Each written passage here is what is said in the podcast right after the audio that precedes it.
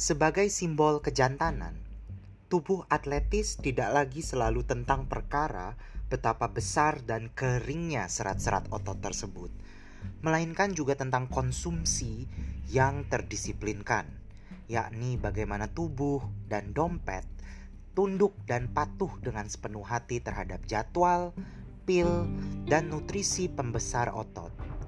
Namun sayangnya tiada seorang pun yang akan mencapai tingkat kejantanan ideal, sebab selalu ada langit di atas langit, dan juga selalu ada yang lebih atletis dari yang teratletis. Inilah barangkali tujuan dari industri kecantikan dan kebugaran, menciptakan sesuatu yang sulit atau bahkan tak mungkin untuk diraih.